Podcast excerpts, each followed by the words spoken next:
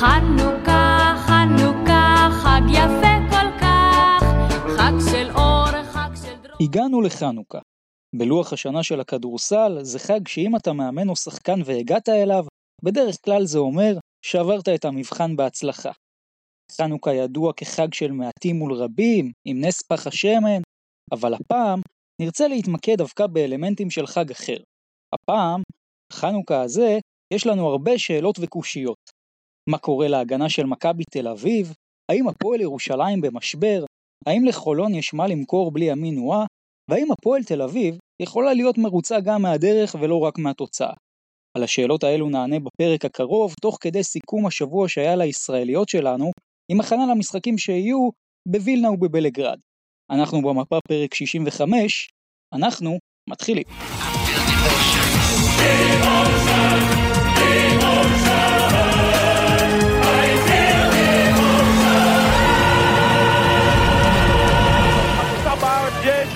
אנחנו במפה ואנחנו נשארים במפה, לא רק בספורט, לא הכל. אנחנו במפה, פרק 65 שלנו, חג חנוכה שמח, ברוכים הבאים, אני נייט דרור, אה, המייסד והיוצר בדף הפייסבוק טיימאוט, והשבוע יועד אה, נעדר מאיתנו לטובת מסיבת אה, חנוכה, אז אנחנו פה בדואט שלי ושל אה, אופק, שבוע טוב אופק, מה שלומך? יועד מפספס, אני בטוח שבליבו הוא היה יותר נהנה איתנו. אה, כי פה זה, פה, פה, הכי, פה הכי טוב, פה הכי כיף. אה, יותר מבכל מסיבה כזו או אחרת, הכל בסדר. שבוע טוב, חג, קצת אה, אווירה יותר טובה ממה שהתרגלנו. אה, מעלים קצת חיוך על הפנים. ויאללה, בוא נתחיל. כן, בואו נתחיל. אז המסיבה האמיתית קורית פה.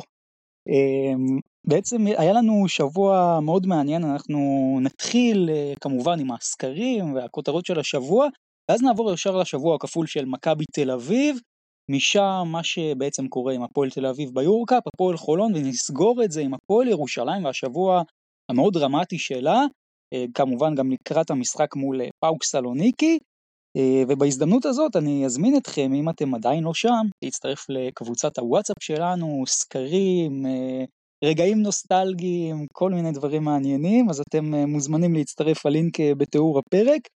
אה, היו לנו השבוע כל מיני סקרים מאוד מעניינים, אני רוצה דווקא להתחיל אופק עם סקר שהיה לנו בפייסבוק, לגבי, אתה יודע, שחקנים או מאמנים שלא חוזרים לארץ בעקבות המצב הביטחוני, זה היה הסיפור של תחילת השבוע. נושא מאוד מעניין. זהו, 55 אחוזים טוענים שזה מובן לגמרי, שאסור להכריח את השחקנים האלה לחזור, שזה לגיטימי ושזה סבבה לגמרי, לפחות מבחינתם. 15 אחוז אומרים שזה לא לגיטימי ושאי אפשר לרקוד על שתי החתונות, הם צריכים לבחור, אם אתה משחק בקבוצה ישראלית, תבין שבסיטואציה הזאת אתה מחויב להגיע לארץ. 30 אחוזים אומרים שזה מורכב מדי, אה, שאין להם דעה לכאן או לכאן, ושכל אה, מקרה לגופו. זה קודם כל סקר מאוד מעניין ש... שהיה, אתה יודע, היה פה שמע, הרבה... אנחנו, אנחנו לא כל כך יודעים מה קורה מאחורי הקלעים, כאילו אנחנו לא מקבלים הרבה מידע, אז נכון, קיבלנו את התוצאה הסופית שבאמת כל ירושלים לשבוע הראשון בליגה לא הביאה זרים, אבל ממה שפורסם לאחרונה למשחק מול גליל בשבת, כן יגיעו זרים, אז הם שינו את דעתם. יכול להיות, אתה יודע, שזה לפעמים אה, מטעמים לוגיסטיים, או באמת כלכליים, זה לא בהכרח אה, שחקן כזה או אחר שמטיל וטו על לחזור לארץ. אה, על הרעיון הגדול של נגיד והיה אם וכאשר זה באמת שחקן שלא רוצה אה, להקריב את הביטחון שלו, בטח שחקנים עם משפחות, אני כן אה, יכול להבין את זה, אבל פשוט באמת אנחנו לא יודעים בהכרח מה קורה בדיוק אה, מאחורי הקלעים. זהו, וסקר נוסף שהיה לנו, זה היה לגבי מי שחקן יותר טוב. יובל זוסמן או אור קורנליוס, תוצאות מפתיעות. 36% אומרים זוסמן, 64% אומרים שאור קורנליוס שחקן. יותר טוב מיובל זוסמן. אה, אם אני הייתי זוסמן, אני הייתי נעלב. כן, מעניין אם היית עושה את זה בקיץ, אה, מה היו אומרים. טוב, אור קורנליוס אה, קם מהקבר שלו כל פעם מחדש ומוכיח אה, שהוא בן זונה בקטע הכי טוב של המילה. כן, טוב, אה, יש לנו עוד סקר לגבי הפועל ירושלים ומה שעבר עליה השבוע, אנחנו נשאיר את זה לחלק של הפועל ירושלים. אה, אני רוצה לעבור לסקר אה, בעצם, ה- אתה יודע, אחד הסקרים החשובים שעשינו לגבי השאלת, אה, אתה יודע, העונשין השני של לורנזו בראון מול וילרבן. ובכלל, מה צריך לעשות במצב כזה? כשאתה מוביל בשתיים הפרש, ארבע שניות לסוף, וקליעה שלך עושה את זה שלוש, החטאה שלך, ובסופו של דבר זה לא שהקבוצה השנייה לוקחת ריבאונד ואפילו עושה איזה סל ניצחון משוגע, שיש שם בלאגן ואתה מנצח, אז 60 אחוזים אומרים לנו שהוא היה צריך לקלוע בכל מקרה, כלומר הולכים פה עם לורנזו, 25 אחוזים אומרים שזה תלוי בפסק זמן, כלומר אם ליריבה יש פסק זמן, אז uh, תחטיא, כלומר אל תיתן להם עכשיו להסתדר, אם ליריבה אין פסק זמן אז uh, תקלע, כי בסופו של דבר, uh, אתה יודע, ממגרש שלם, שלוש הפרש, זה, זה דבר אחד, אבל 15 אחוזים, uh, ואגב, אני ביניהם, אומרים, תחטיא בכל מקרה, כי הסיכוי לעשות בכזה מצב סל של היריבה ולקחת ריבאונד, צריכים לקרות פה הרבה מאוד דברים. זה גם מתחבר לכותרת שלך, לא? מאוד מתחבר. פשוט מצחיק שיש כל מיני סצנריואים בכדורסל, גם הדוגמה הזאת, גם דוגמה של האם לעשות עבירה כשיש יתרון שלוש.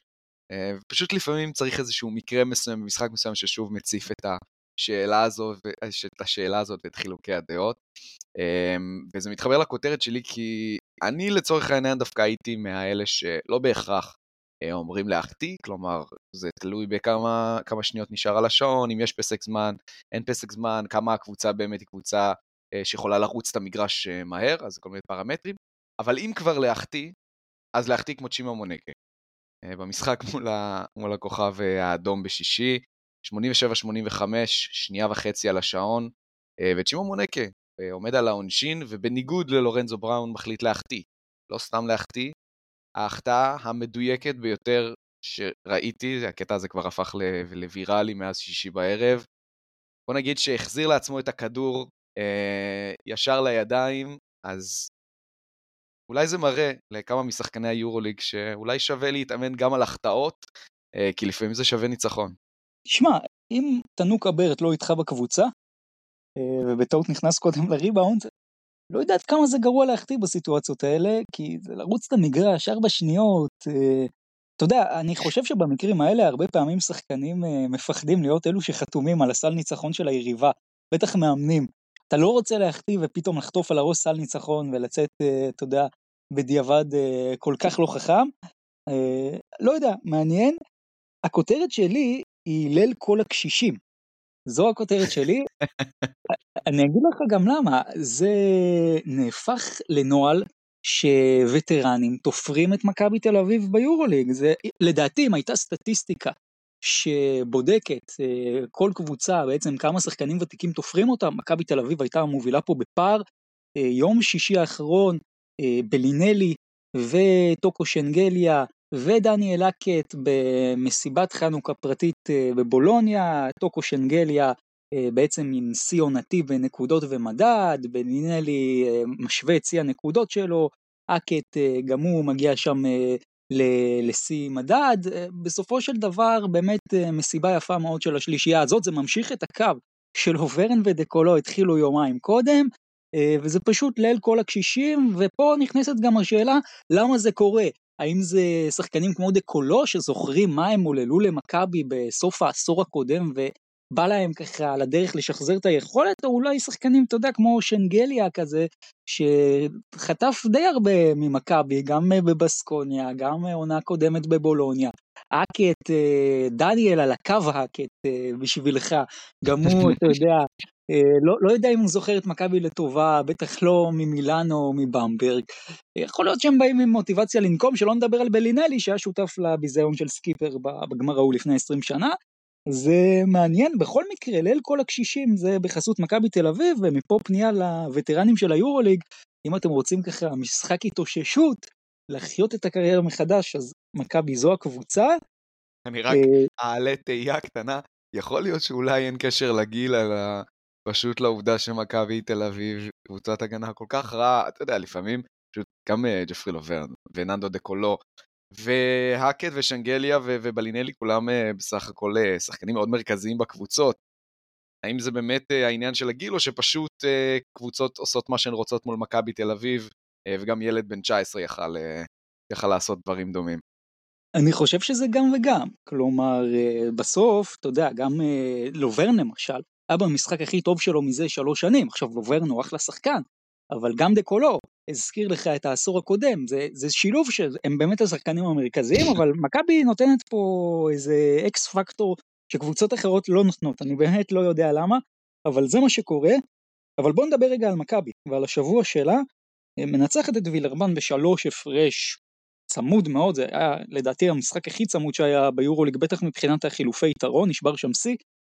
מפסידה לבולוניה בעשר הפרש, במילה אחת איך אתה מסכם את השבוע הזה? תראה, אי אפשר שלא להתייחס להגנה. אנחנו מדברים על זה מ... מתחילת העונה, אבל השבוע זה היה כל כך דומיננטי. אה, היעדר ההגנה, כלומר, גם אם עוד איכשהו במשחק מול וילרבן, באמת בפוזיישנים הראשונים היה נראה דווקא שאוקיי, אולי דווקא ילכו למשחק חפירות, כי קצת התקשו לשים סל. זה נפרץ מאוד מהר, וכולן אה, נדבקות ממכבי תל אביב, וזה פוזיישנים כל כך מהירים, אה, ורכות בלתי נסבלת במשחק מול ויטוריה, זה, מול ויטוריה, סליחה, מול וירטוס זה באמת היה כבר אה, משחק אולסטאר, אה, זה היה פחות או יותר הסגנון. זה משהו שמכבי תל אביב פשוט, אני כבר חושב שזה מעבר לטקטי. זה משהו במנטליות ובאטיטיוד שהשחקנים מגיעים איתה למשחקים, סיטואציה קשה, אין משחקי בית, אין אנרגיות, אבל אני כבר מרים ידיים, כבר לא יודע מה זה. כן, ותשמע, אני, אם אני צריך לסכם במילה אחת, אני פה אתלבט בין המדאיג לסביר. כלומר, מבחינת הדרך אני מסכים איתך, זה מדאיג, מבחינת התוצאה זה סביר. כלומר, מבחינת התוצאה, מכבי תל אביב לדעתי יצאה פה משני משחקים שלא הייתה פייבוריטית בהם, בטח לא מול וירטוס, גם מול וילרבן אני לא בטוח אה, שמכבי הייתה פייבוריטית, אני חושב שלא, והיא יוצאת פה עם אחת-אחת, זה בסדר גמור, קבוצה כל, העונה אנחנו לא מדברים על ה... כל העונה אנחנו מדברים על הפער הזה אה, באווירה פה בישראל ובקרב אוהדי מכבי, בין התוצאה לבין הדרך. אה, זה, זה ליווה אותנו גם שנה שעברה, אז התוצאה היא מובנת לחלוטין. מי ישמע איזה בושה וחרפה להפסיד לקבוצה שהיא במקום השלישי אה, באירופה בחוץ, אה, ולנצח משחק אה, חוץ מול וילרבן, שזה לא, לא, לא מגרש קשה, בטח עכשיו כשהגדילו להם את, ה, את הכמות מושבים שם. אז התוצאה סבירה, הדרך עדיין אה, קשה, קשה לעכל את זה. אם אתה זוכר, בעונה הקודמת, אה, קצת חוד, חודשיים קדימה אני חושב, אבל היה לנו פרק שקראנו לו כדורסל עצוב סיום שמח, על שם אה, מכבי תל אביב. נכון. אבל בוא רגע, אתה יודע מה, נתחיל עם וילרבן, כי זה אולי משחק גם שאתה יודע, היה יותר צמוד, ואולי מכבי יכולה לקחת יותר נקודות. בסוף, עוד פעם, משחק מאוד מאוד צמוד, האם אפשר להגיד שקיבלנו במשחק הזה את וייד בולדווין, אה, שחקן העל של העונה הקודמת? אפשר להגיד. כללי היה שבוע די טוב לווייד. אמ, היה צריך לנקות מעצמו. אה, קצת חלודה, קצת להיכנס לעניינים. הדברים שבאמת הם הלחם והחמאה של וייד בולדווין, החצי מרחק האלה, הצד הראשון המהיר, פתאום ראינו שהוא, שהוא, שהוא מצליח לשים את זה. אה, מבחינת וייד, הדבר שהכי בלט לי, בטח כשאני מסתכל על התקופה שהוא לא היה כאן, אחד הפוזיישנים האחרונים, אני לא זוכר אם זה הפוזיישן האחרון של מכבי, שבאמת היה, בוא נגיד היה צריך סל.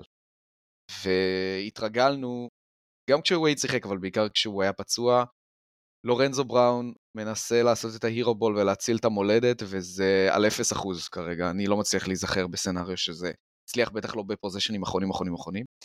ווייד לקח ביד שמאל, לטבעת, כמו שצריך, השיג את הסל, השיג את הנקודות הכל כך חשובות, ובשורה התחתונה מכבי תל אביב מנצחת. זה לפעמים ההבדל אה, בין ניצחון להפסד. וייד בדווין הוא שחקן מאוד מאוד חשוב, אנחנו יודעים את המגרעות שלו, אה, בעיקר בכל מה שקשור מסביב למשחק ולא רק ב, אה, בכדורסל שלו, אה, וכמה טוב שהוא חזר. כן, זה גם אגב משחק שלו עם אה, שמונה אסיסטים, 27 מדד. כן. אחלה משחק לווייד, אני גם רשמתי בטור סיכום שלי שזה שחקן העל סוף סוף הגיע, אבל גם רומן סורקין, מגיע לו הרבה מאוד קרדיט, וואו. 15 נקודות, 7 מ-10 מהשדה, 21 מדד, פלוס 10 ב-25 דקות.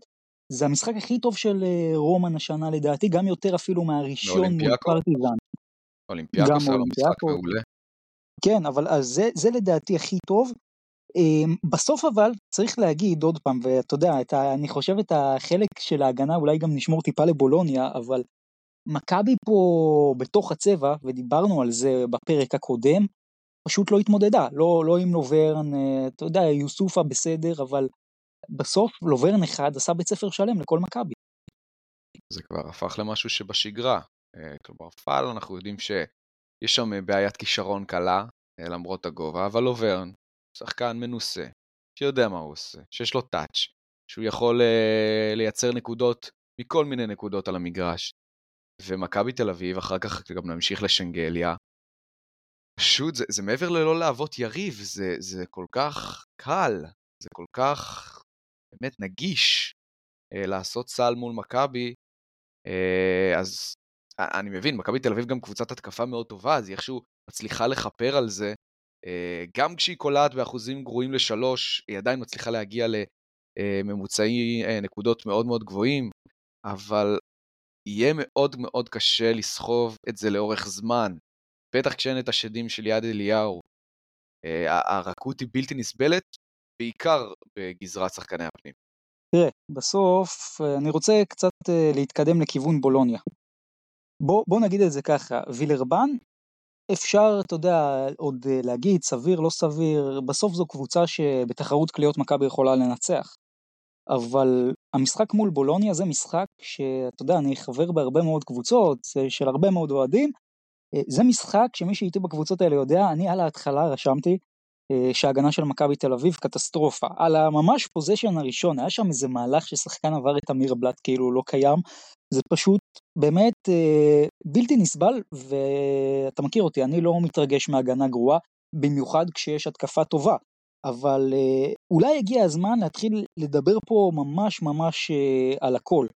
קודם כל, בוא נתחיל לדבר על ההתקפה של מכבי תל אביב במשחק הזה, כי אפשר, אתה יודע, אפשר לחשוב, וגם מי שקורא את התגובות, יודע, של אוהדים, של פרשנים, יכול לחשוב בטעות שבמשחק הזה בבולוניה, מכבי תל אביב הייתה באיזה תצוגה התקפית מדהימה, וההגנה קלקלה עליו, וזה לא בדיוק ככה. אתה יודע, אפשר להסתכל על הדברים משני הכיוונים, כי מכבי בבולוניה, היא קולעת נקודה על כל זריקה אחת שלה מהשדה, שזה לא כזה הרבה, היא קולעת 1.15 נקודות ל possession.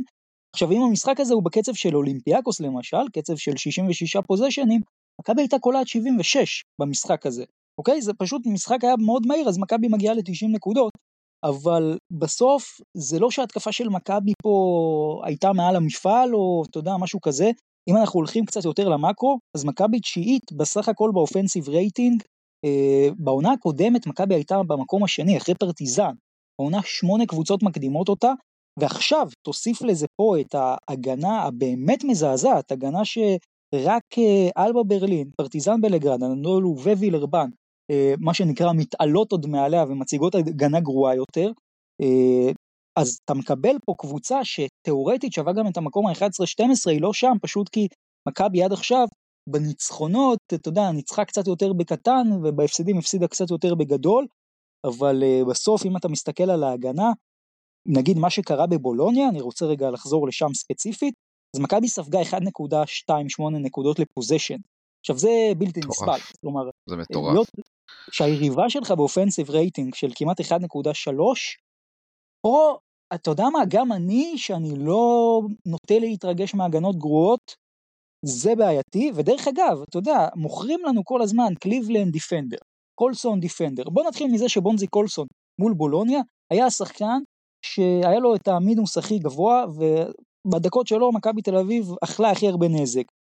קליבלנד, אני זוכר שני מקרים מהמשחק הזה ששחקנים עברו אותו כאילו הוא לא קיים. אז בוא, בוא תגיד לי מי הדיפנדרים שיש במכבי תל אביב. הגנה מתחלקת אבל לכל מיני אספקטים.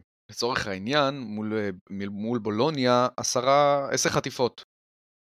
למכבי, שבאמת גם ברוב המקרים גם הובילו, לס, הובילו לסלים קלים. יש משהו, גם בהגנה המקרו של מכבי, אבל גם באינדיבידואל, שמתפתה המון לשליחת ידיים אגרסיבית מאוד, שמובילה בין היתר לעבירות טיפשיות. אתה יודע, זה, אם תלך עכשיו לחוג כדורסל עם ילד, אחד הדברים הראשונים שמלמדים אותם זה ששומרים עם הרגליים ולא שומרים עם הידיים. וזה משהו שמאוד מאוד מתבטא uh, בהגנה של מכבי. אוקיי, אז השיגו את הדיפלקשנים האלה ועשר חטיפות. אבל כששחקנים עוברים אתכם בכזו קלות, כשהקלוזאוט מבוצע בעצלנות מביכה ומעליבה גם ומזלזלת בקהל הצופים שלכם. כששחקנים מהיריבה, וזה לא משנה גדול, קטן, ארוך, אתלט, איטי, מגיעים בכזאת קלות למצבי זריקה כל כך נוחים, זה, זה, זה פשוט מתסכל. אז אני לא יודע אם צריך לעשות שם איזשהו סוויץ' בראש של איך אנחנו עושים הגנה בפאקינג משחק יורוליג, ולהתחיל לשמור ולהראות אפורט הגנתי, ולא רק לשלוח ידיים ולהראות כאילו אנחנו שומרים. אה, זה, זה בעיניי הגרעין של, ה, של הדבר הזה שצריך להשתנות. אני לא יודע מי, מי יושיע את הדבר הזה, כי כן למכבי, אם אתה מסתכל על הנייר, כן יש פוטנציאל הגנתי, אתה יודע מה, בוא נגיד, בסדר פלוס, אוקיי? אני אגב לא יודע לגבי זה, אופק, אתה חושב, כלומר, אני לא חושב שלמכבי באמת יש את הכלים עכשיו, נגיד לורנזו, בסדר? לורנזו זה הדוגמה הקלאסית, כי לורנזו לא יודע מה, הסטיגמה אומרת שהוא דיפנדר. אני אף פעם לא זוכר את לורנזו כדיפנדר גדול, נכון שבקזאן אגב היה איזה סיפור שונה, לא זוכר אותו נגיד ברדסטאר איזה, אתה יודע, שחקן הגנה על. לא, ברדסטאר הוא היה שחקן הגנה מעולה, פשוט עם השנים זה הלך וירד, גם בגלל הברכיים שהלכו והתבגרו, גם בגלל איזושהי עייפות מנטלית שאני מרגיש אצל לורנזו, שהיא כבר מעבר לעייפות גופנית, איזשהו על מי מנוחות כאלה, קצת עצלנות, קצת טוב, אני, אעלים קצת בהגנה ואולי יחפו עליי, רואים לו. נשמה, לורנזו, כפרה עליך, רואים לך. אמ, יוצא מצב שהשחקנים שעוד איכשהו כן יכולים לעשות הגנה, הגנה סבירה במכבי צריכים לחפות על תמיר בלאט, על לורנזו בראון, ש... ו... וכשקו ההגנה הראשון של מכבי נפרץ, אז האקורדיון הזה מתחיל, אה, מתחיל להתכווץ, ו... ובאמת מגיעים ל... למצבי זריקה כל כך קלים ופנויים. כן, יודע, ואגב, בסוף השחקנים האלה זה מתרכז רק לשחקן אחד, שזה בולדווין, שהוא בתכלס הדיפנדר, אם כבר, אתה יודע, הגארד אה, של מכבי. אני רוצה, אתה יודע, לסכם את כל הדבר הזה ולהגיד שמכבי, אם היא תמשיך ככה, ואני מסתכל פה על מבחן הדרך, זה לא שהיא לא, אתה יודע, בטופ 8 היא לא תהיה, וגם לגבי מקומות 9-10 מתחילה להיות שאלה. כלומר, אם מכבי רוצה לתפוס את עצמה בידיים, זה הזמן. כי אתה יודע, עכשיו יש משחקים מאוד קריטיים, יש לך נדולו, אחרי זה, אתה יודע, כל מיני רדסטאר, ז'לגיריס. בעייתי כי זה קבוצות שבסוף גם, אתה יודע, יכולות אה, להיות איתך בדיוק על המקומות האלה. אה, אז אנחנו נגיע לזה עוד מעט. לפני הנדולו, מה אתה אומר על השיפוט בשבוע הזה, במיוחד עם דגש על וילרבן? ממש ראיתי את הנהי על זה. לי באופן אישי זה לא הפריע באופן אה, שבאמת אה, הוציא אותי מגדרי, שריקה לפה, שריקה לשם, השלשה של ננדו בסוף. לא, לא, לא משהו שהכריע את המשחק, לי זה לא בלט לעין, האמת שקצת הייתי צריך אחר כך ללכת לטוויטר ולקרוא טוקבקים על זה. אה, בדרך כלל אני בן אדם שמאוד חד על שיפוט, לטובה ולרעה, הפעם זה לא, זה לא הפריע לי. לי מאוד הפריע שיטת הקיזוזים, זה ממש הורגש בווילרבן שם עם הבלתי ספורטיביות, זה, זה דבר שאגב שופטים חייבים כאילו באמת נמאס מזה. ששופט עושה טעות, הדבר הכי גרוע שהוא יכול לעשות אחרי זה זה כאילו לפצות. כלומר, אוקיי, עשית טעות, בוא נמשיך. אל תקזז, כי השופטים בווילרבן פשוט פעלו עם פנקס, וזה היה מעצבן, וזה הרס את המשחק בסוף. מכירים את הנוהל הזה. טוב, אה, הנדול הוא אפס, בוא נדבר עליה קצת, זו היריבה הבאה של מכבי. אה, מקום ראשון בליגה הטורקית, 9-1 חיובי, 7-6 חיובי ביורוליג, מאזן בול כמו מכבי, אגב אחלה מומנטום, שישה ניצחונות בשבעת המשחקים האחרונים. יש לנו ביום שני אגב דרבי מול אה, פנר בליגה הטורקית, אה, שש שעון ישראל, אז זה שנקרא שימו שעון, יהיה מעניין. אה, אבל אני חושב הסיפור הגדול באנדולו זה דווקא מי שלא הולך להגיע. זה אלייז'ה בריינט, אנטה ז'יז'יץ, וויל קלייבורן, רודריג בובואה, ארבעה שחקנים מאוד מרכזיים. הקראת פה קבוצת טופ יורוליג. זהו. זה, זה, אתה יודע, ארבעה שחקנים מאוד מרכזיים, אבל אתה יודע מה? עדיין אני רוצה לומר שהיה עדיף למכבי, שכל הרביעייה הזאת הייתה משחקת, ושרק שחקן אחד לא היה משחק, וקוראים לו שיין לרקין, שהוא מתחיל להזכיר, שיין לרקין, את השיין של 19-20, וזה ממש מתחיל להתקרב לרמות האלה, מול אלבה ברלין, 32 נקודות 41 מדד, שיא אגב המדד לשחקן העונה ביורוליג, והעונה הוא מציג לך ממוצעים של 32 דקות, 18 נקודות, 60% ל-2, כמעט 40% ל-3, 90% מהקו, 5.5 אסיסטים, 20 מדד, זה שיין של לפני שנתיים-שלוש, ואתה יודע, אני מתחיל לחשוב על ההגנה של מכבי, אה, יש פה מצב לשבירת שיא, גם נקודות עונתי ועוד הרבה מאוד דברים טובים. כן, כשאני עוצם את העיניים אני רואה סנאריו כזה. שמע, אין אה, ואקום בכדורסל, מישהו צריך לעשות נקודות, אז שיין לארקין אה, בעל כורחו, מה שנקרא, צריך לעשות את העבודה, כי באמת, אתה מסתכל על הסגל הנוכחי של הנדולו, ואתה באמת שואל את עצמך, מי פה עושה נקודות? הם הגיעו ל-97 נקודות אה, לצורך העניין נגד אלבה, כי באמת לארקין לוקח על עצמו המון, מסיימים עם 41 מדד, שזה מפלצתי, ובכללי, 25 נקודות למשחק בארבעת המשחקים האחרונים, ממש, זה, זה, הגרף הוא מאוד ברור. מרגע תחילת הפציעות, שיין לארקין עולה. אה, בעל כוחו, כי באמת מישהו, מישהו שם צריך לעשות סל, תשמע, אני חושב על מכבי, אני מניח שבאמת ינסו להצמיד לא את בולדווין, את קליבלנד, אבל אנחנו צריכים להיות ערוכים לזה שהוא יקלע את הנקודות שלו. כולי תקווה שבאיזשהו שלב אה, גם לזה יש סוף, כי עם שמונה שחקנים בסגל, ואחרי אה, רצף משחקים לא קל, הם באים עכשיו משבוע כפול, פנרבכצ'ה שזה משחק יורו לכל דבר, ומכבי, אה, יכול להיות שנתחיל לראות אותם קצת נופלים מהרגליים, וזה משהו שיבוא קצת לטובת מכבי, אבל אנחנו מכירים את הכישרון שלו, והוא הבין שהוא, שהוא איש השעה, והוא, והוא זה שצריך להתעלות כרגע. זה מעניין, אז האסטרטגיה שלך היא... לארקין לא ינצח אותי לבד, אם אני מבין נכון. כלומר, הוא שיעשה את ה-30 נקודות שלו, בוא נסגור את האחרים. תהיה פה חלוקת נקודות, זה, אתה, לצורך העניין אם הם היו משחקים עם חמישה שחקנים, בסדר? נגיד בהנחה ולא היו חילופים. הקבוצה תגיע ל-70 נקודות למשחק לפחות, איכשהו זה, מבחינה מתמטית זה אמור להתפזר איכשהו. כן. אז לארקין יעשה את ה-20 נקודות שלו, אין מה לעשות. תראה, בסוף אנדולו הוא מקום שישי ביורוליג ביעילות אה, התקפית, אה, 116 כמעט, 116 offensive rating.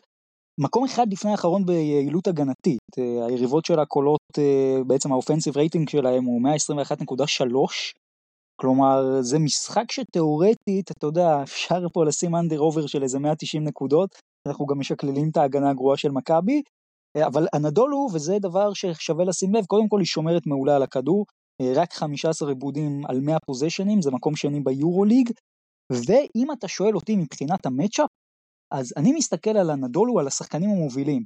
דריוס תומפסון, שיין לארקין, מייק דאום, טאריק ג'ונס, אני חושב שלאנדולו בחמישייה יש יתרונות על מכבי גם בגרדים, גם בגבוהים, ושהרבה מאוד יקום ויפול פה על הספסל, במיוחד של מכבי. זה מה שאני חושב. עכשיו אם אני צריך... כי אין ספסל באנדולו. זהו, אז אה, כאילו אין ספסל, אבל אני כן רוצה פה לסמן שחקן שאני מאוד אוהב אותו, ואתה יודע, אם אני מדבר פה על X factor שיכול להגיע באנדולו, זה דניאל אה, אוטורו, שזה שחקן מאוד מוכשר, סנטר, שבשנים האחרונות ככה, אתה יודע, קצת אה, NBA, G League. את העונה הוא התחיל במרקפנזי, מהליגה הטורקית. 20 אה, נקודות, 10 ריבאונדים, 1.5 אסיסטים, 23 מדד. ממש מצטרף לאנדולו, אתה יודע, לפני ממש איזה שבועיים בערך, בגלל כל הפציעות באמת. שיחק מול פאו, שיחק אה, מול אלבה, גם היה טוב מול אלבה, כלה שם 10 נקודות. אה, ובסוף, תשמע, זה שחקן שלהערכתי עם הכישרון שלו, יכול גם לתת פייט טוב לניבו וריברו, טייריק ג'ונס גם שם בתוך הצבע.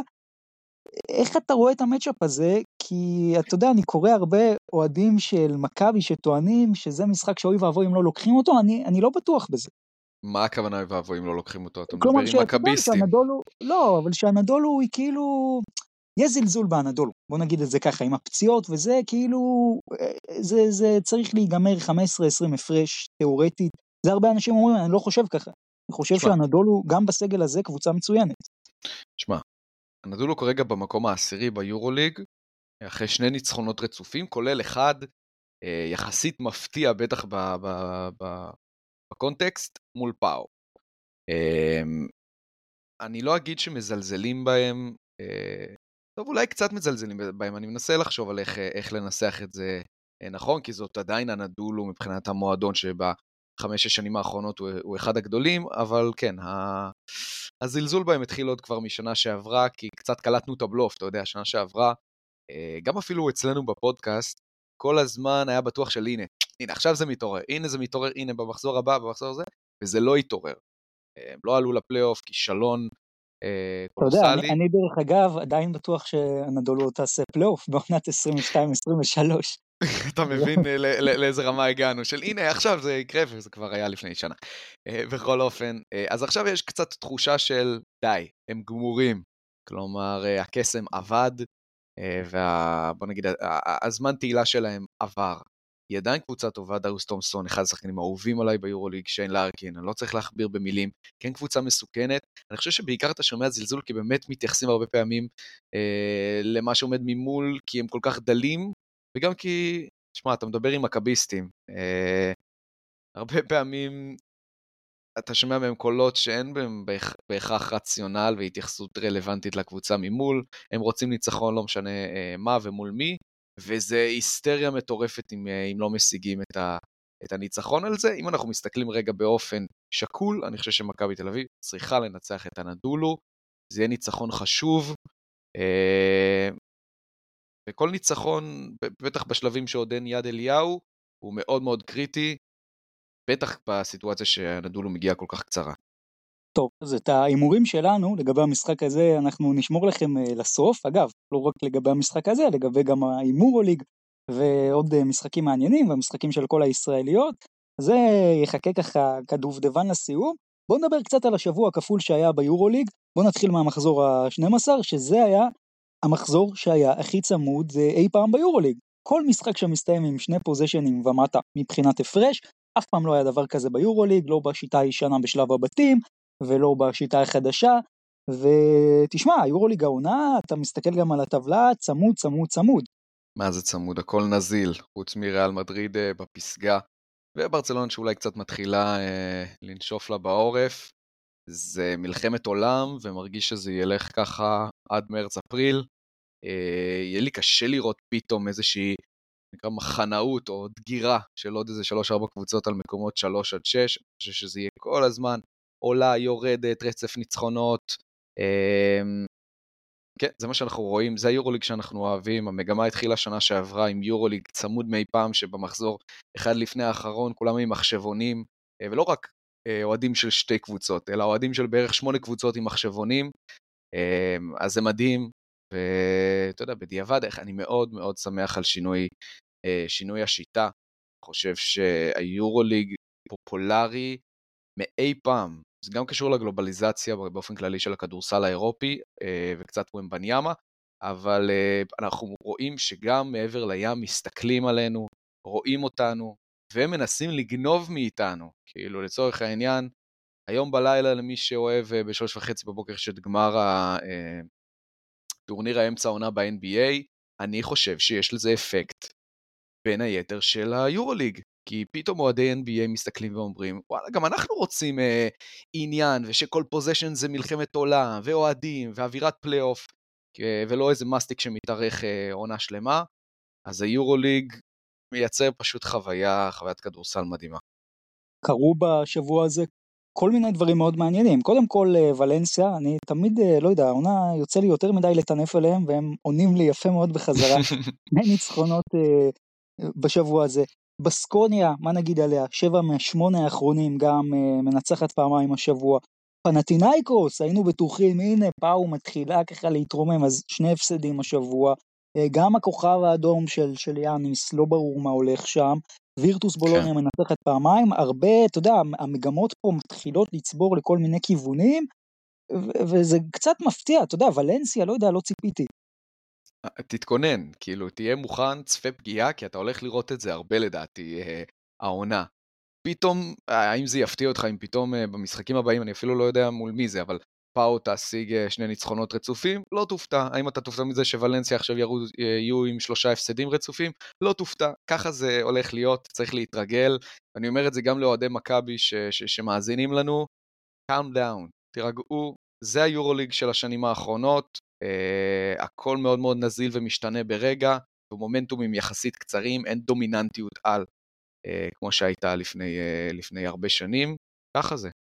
תגיד, אתה תופתע אם ריאל מדריד תתחיל ככה לצבור כמה הפסדים, או שאתה חושב אה, שריאל מדריד זו קבוצה פי כמה וכמה מעל המפעל? אני לא צולל בפנטזיות uh, דמיוניות, לא מציאותיות ובלי אחיזה במציאות. זו קבוצה שהיא היא מעל, היא פשוט מעל. תקשיב, לראות אותם משחקים כדורסל זה באמת מזכיר לי ברמת הדומיננטיות את גולדן סטייט של, של 16-17, 17-18, זה פשוט דומיננטיות על, שתדע לך, המהלך שהם עשו נגד מכבי, אותו alley-oop בין אה, קמפאצו לפורייה, מתפוצץ ברשת, אה, באמת, מתחבר גם למה שדיברתי אז, קצת הקנאה שיש לאמריקאים בכדורסל האירופאי וכביכול הכדורסל היפה, הכדורסל המקורי. Uh, ריאל מדריד זה, זה קונצרט בלתי רגיל, קמפצו זה היה פשוט בול, בול, בול, בול. קמפצו בעונה אדירה, אבל אני חייב לומר לך, אני לא אוהב את ההשוואות האלה לשושלת של מכבי, או אפילו לאלו של אנדולו וצסקה. עדיין, לא יודע, מרגיש לי שמשהו קצת חסר, כמה שזה נשמע, אתה יודע, ריאל מדריד וזה. הם הקבוצה הכי טובה ביורוליג עד עכשיו, ללא ספק ובפער, אבל אם אתה שואל אותי, יורוליג הם לא ייקחו השנה, לא יודע, ככה זה מרגיש לי.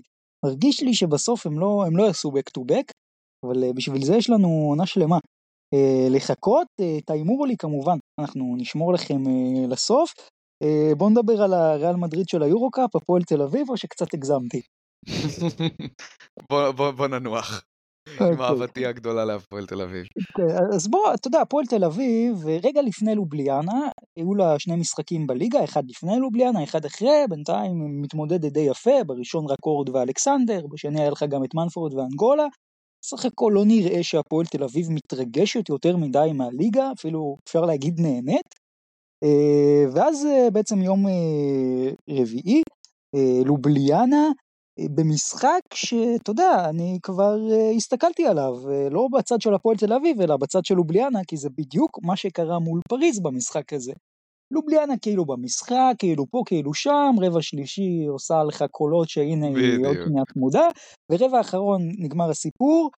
אה, אתה יודע, זה לא היה משחק גדול של הפועל תל אביב, מה שמוביל אותי לשאול, כי בכל זאת היא ניצחה ב-15 הפרש, האם זה לא סוג הניצחונות שרק קבוצות שלוקחות תארים מנצחות אותם? כי פתאום בתוצאה זה נראה קל מדי וזה לא היה כזה קל.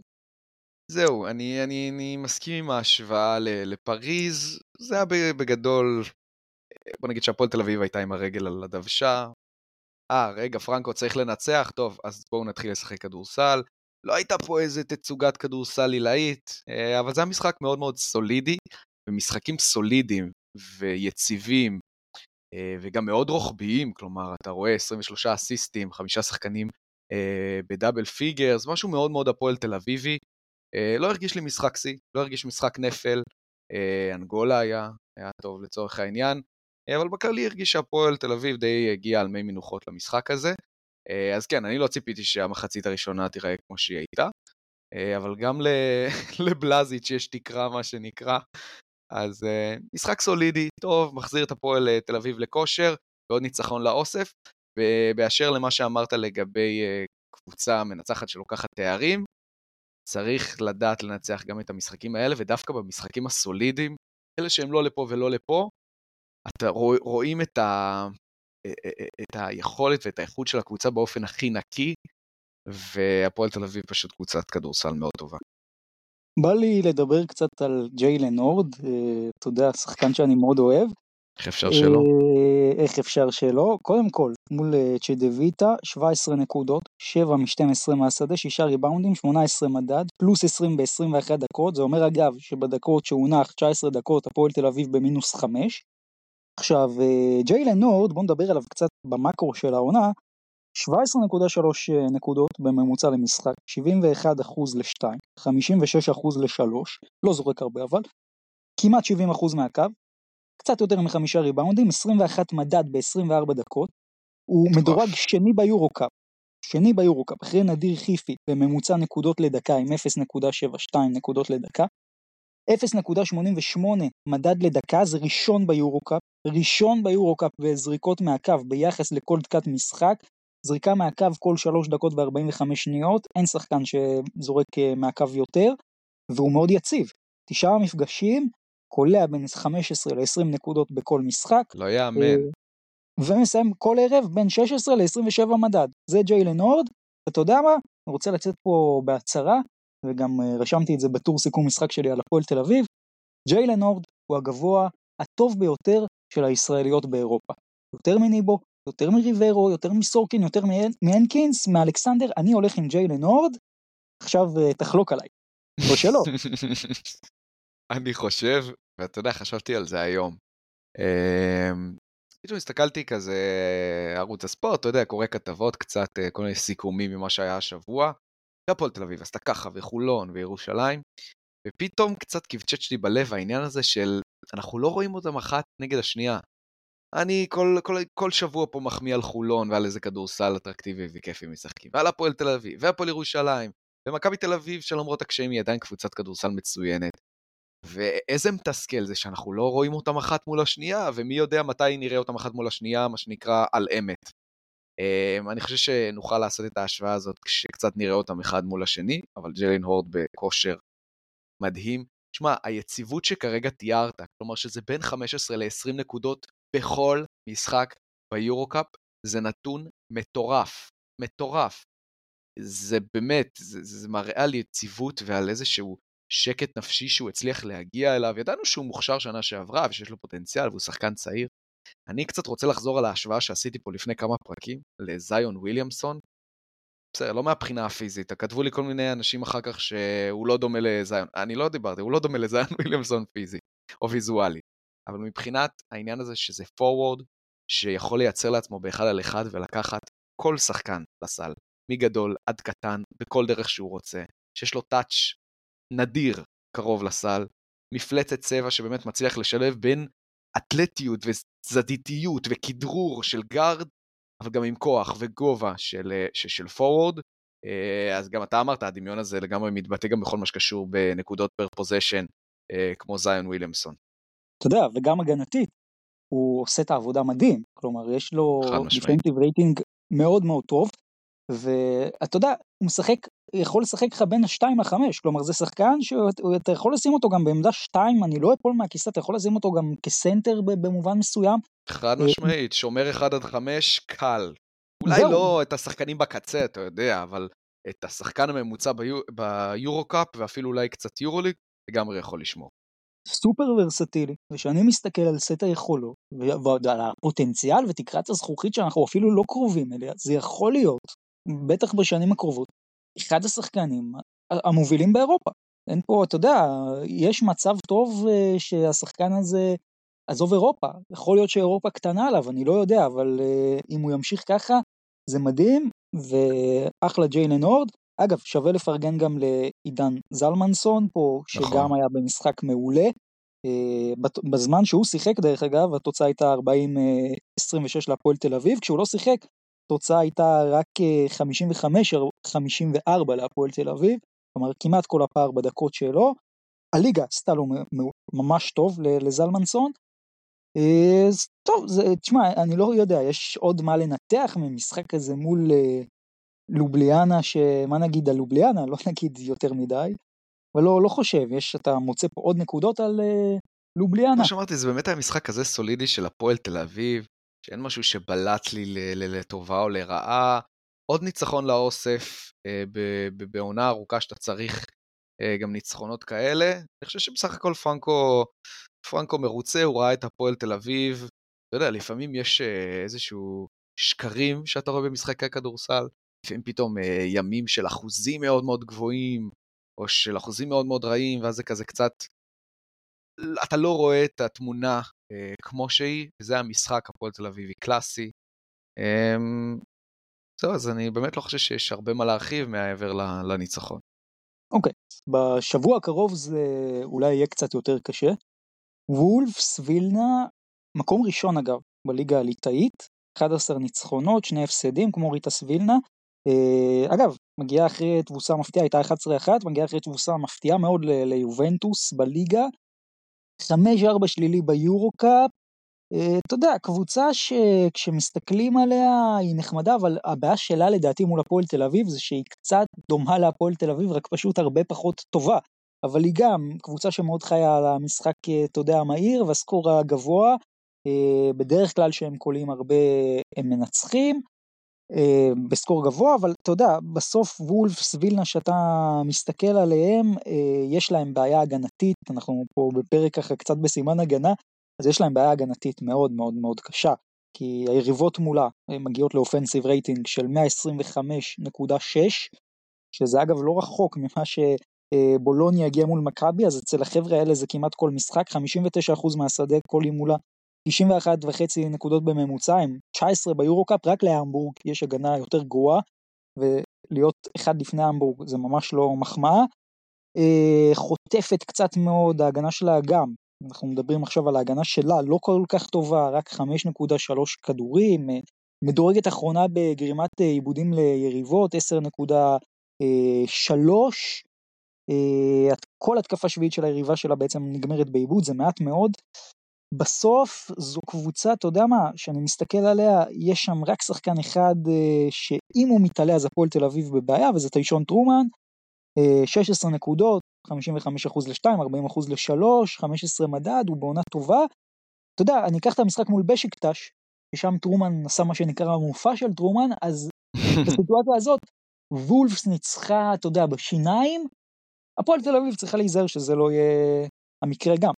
כן, הוא שחקן קריטי, כי הוא באמת הרבה פעמים זה שמכריע את הכף בין uh, משחק טוב, אני לא אגיד ניצחון להפסד, כי הרבה פעמים גם כשהוא משחק טוב מפסידים, אבל בוא נגיד למשחק טוב או למשחק רע, כי לצורך העניין רשיד סולימון, הוא יקלע את השיט שלו, זה, זה, זה, זה, זה גאנר ברמה מאוד מאוד גבוהה, אז אני מסכים איתך uh, מאוד לגבי טרומן. תראה, מהבחינה של דמיון להפועל תל אביב, קבוצה שקולעת ש-85 נקודות למשחק, המון פוזיישנים, מהבחינה הזאת זה משהו שיבוא מאוד בנוח להפועל תל אביב, היא לא תצטרך uh, להתאמץ יותר מדי, או לשנות יותר מדי, או לשלוף שפנים מהכובע, just do your, your job, ו- ואני מאמין שהם ינצחו את זה. הזדמנות באמת להפועל תל אביב קצת uh, לשמן את, ה- את המנוע.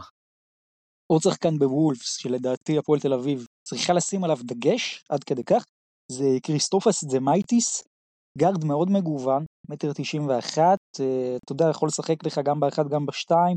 אה, עד עכשיו הוא לא קולע הרבה, רק 9.2 אה, נקודות, אבל ב-52% ל-3, 85% מהקו, 4 ריבאונדים, 4 אסיסטים, 13 מדד, שחקן כזה קצת all-around. מעניין אותי מי ישמור עליו, אבל גם הוא, אסור שייכנס לעניינים. בצד של הפועל תל אביב, לא יודע, אולי עוד משחק טוב של הולנד. מנפורד אולי הגיע הזמן גם לעוד איזה משחק טוב אחרי איזה דעיכה קלה.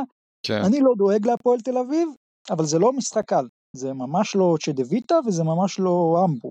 זאת רמה מעל, וזה משחק מבחינת וולפס מאוד קריטי, כי וולפס היא בדיוק הקבוצה הזאת, אתה יודע, מקומות 5 עד 8 כזה, אם היא רוצה לעלות שלב, היא צריכה לנצח אולי משחקים בסגנון הזה בבית שלה.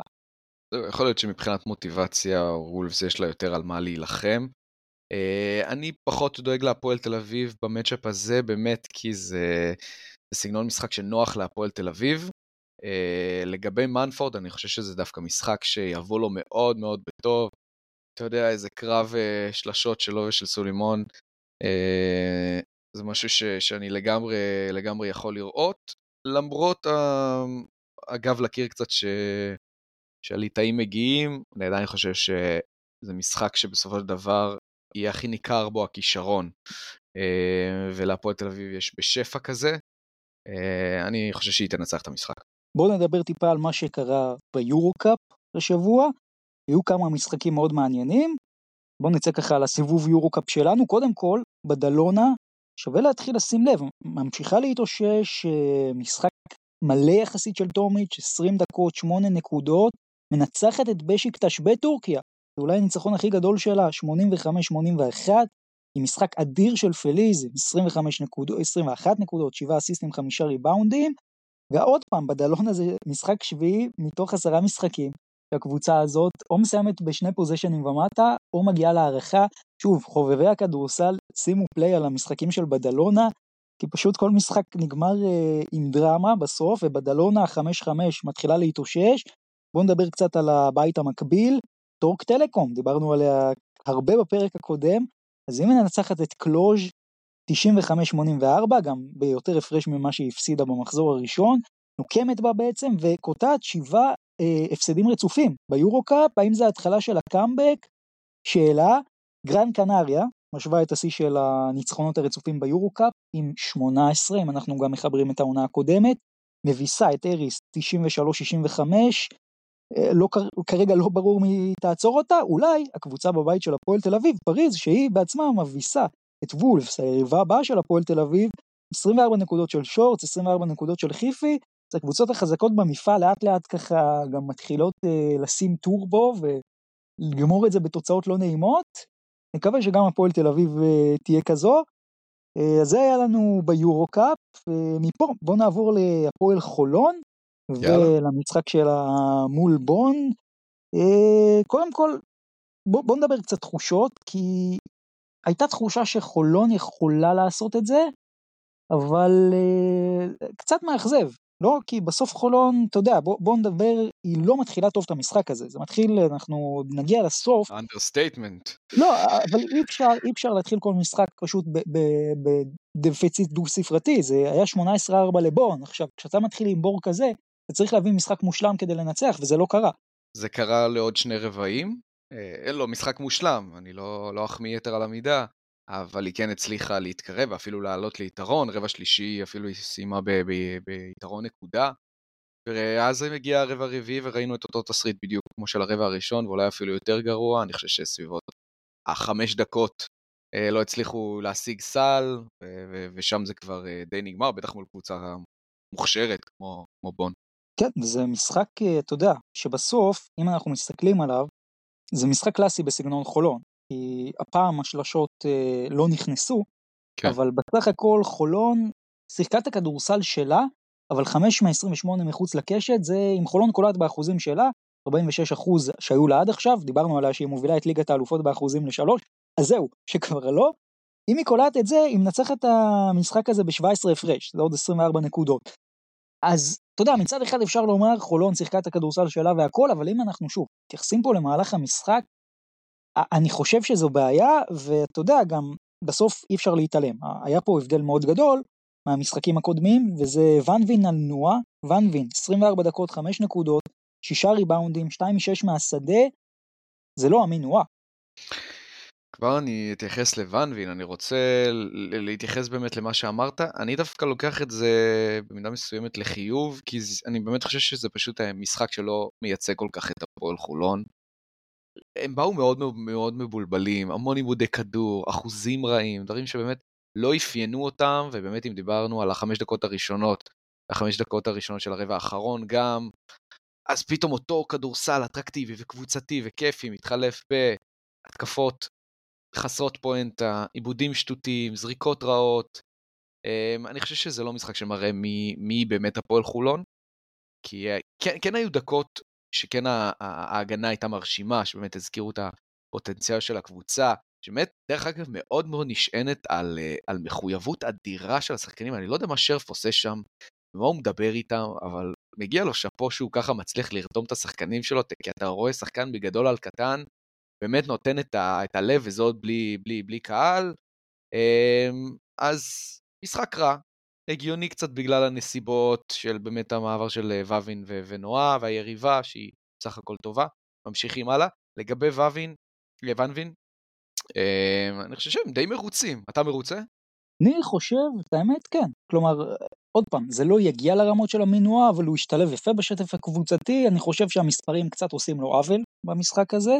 מסכים. ואני חושב שבסוף הוא כן היה טוב, וכמו שאמרת, אצל חולון אין יום רע בהגנה הזאת, קבוצת פרינדים מובהקת, השלשות לא עבדו, אז זה מה שקורה שהשלשות לא נכון. עובדות.